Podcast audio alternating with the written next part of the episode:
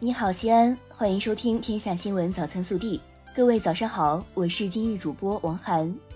今天是二零二零年七月十一号，周六。首先来看今日要闻。昨日下午，我市突发局地短时强降水天气，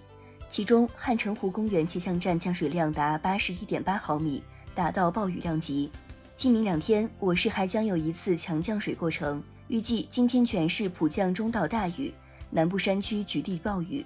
建议公众出行避开地质灾害、山洪、泥石流风险等级较高区域，尽量不去山区及江河边玩耍，保障人身安全。本地新闻：十号下午，西安市教育局在西安市公证处进行了西安市民办学校报名数据及电脑随机录取系统公证监督封存工作。十一号十二时。我市将公布今年幼升小、小升初各民办学校的报名人数。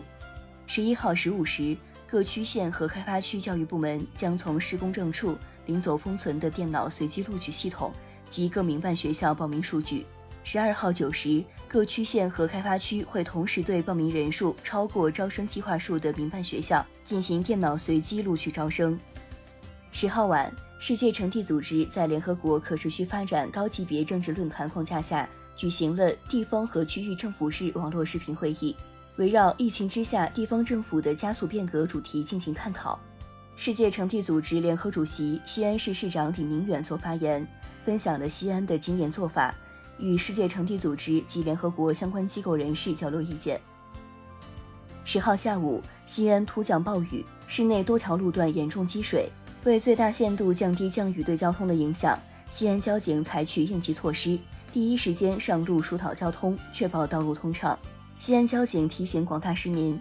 近期我市降雨较多，驾驶人要谨慎慢行。视线不好情况下，建议开启雾灯和近光灯，同时降低车速，保持车距，增强驾车的安全性。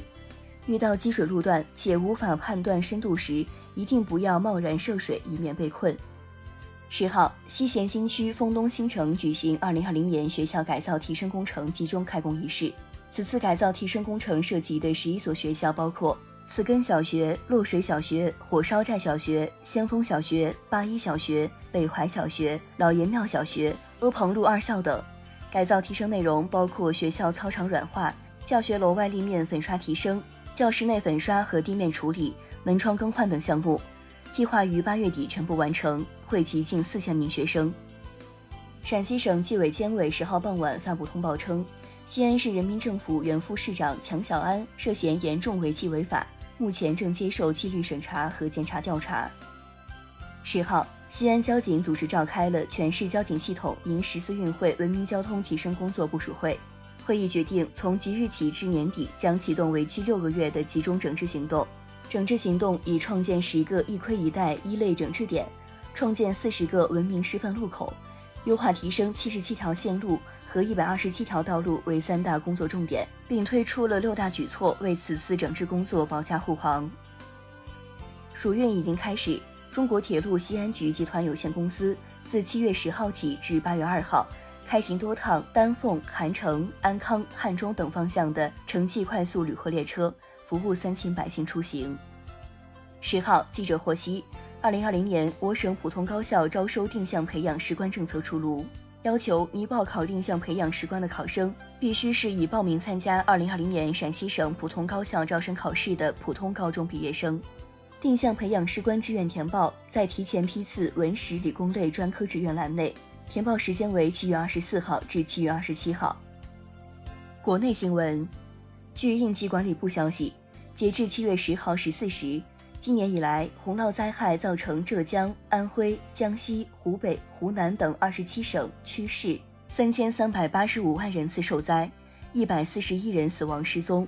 一百九十五点八万人次紧急转移安置，八十一点五万人次需紧急生活救助。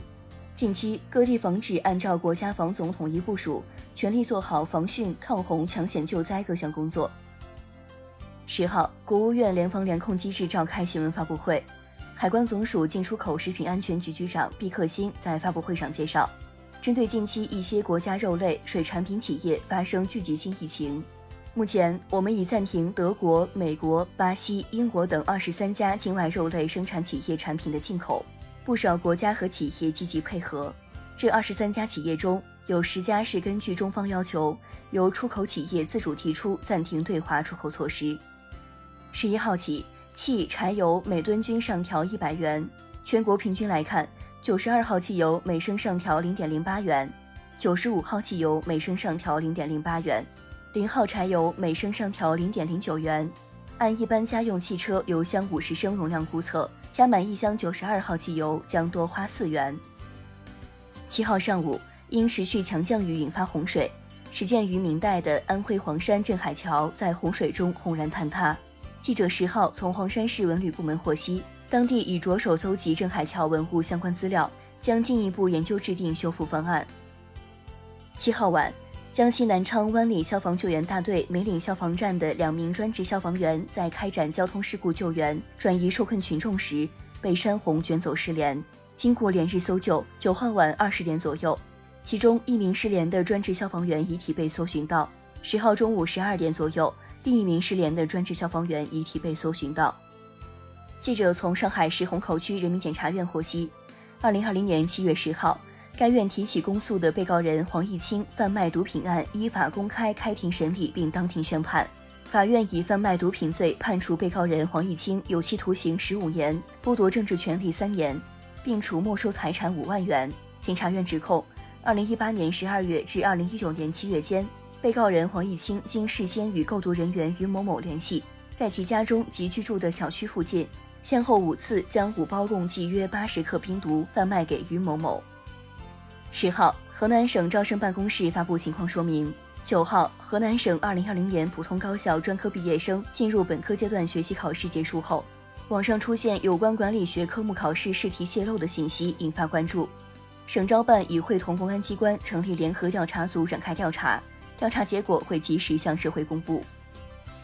十号，上海市政府在新闻发布会上公布，自七月十三号起，上海市将取消行人交通违法累进式执法。第一次教育、第二次警告、第三次及以上处罚模式，对行人闯红灯、乱穿马路等交通违法行为，依据现行交通法律法规予以处罚。近日，浙江丽水一群学生乘坐观光巴士上学，在一积水路段，一小汽车突然加速驶过，溅了学生们一身泥水。随后，驾驶人因为按规定低速通过漫水路等数罪，被罚四百元记三分。事后，车主写信向学生们致歉。十号。引发社会关注的腾讯与老干妈合同纠纷事件有了最新进展，双方通过各自官方渠道发布了一则联合声明。双方宣布已厘清误解，腾讯已向法院申请撤回财产保全申请及本案诉讼，就合同诈骗行为已向贵阳公安报案。以上就是今天早新闻的全部内容，更多精彩内容请持续锁定我们的官方微信，明天不见不散。